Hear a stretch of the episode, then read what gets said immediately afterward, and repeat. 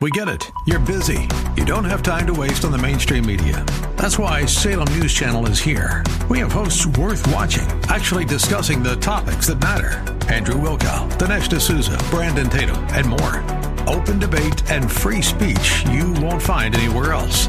We're not like the other guys. We're Salem News Channel. Watch anytime on any screen for free 24 7 at snc.tv and on Local Now, Channel 525.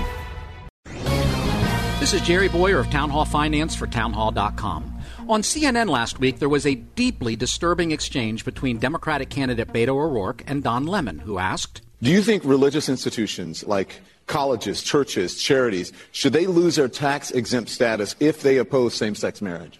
Yes.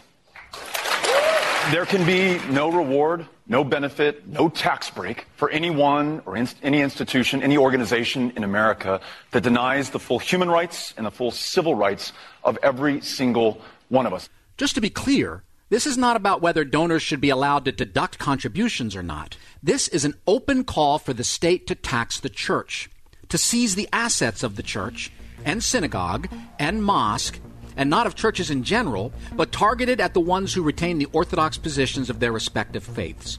It's an argument for the state suppression of religion. Publicpolicy.pepperdine.edu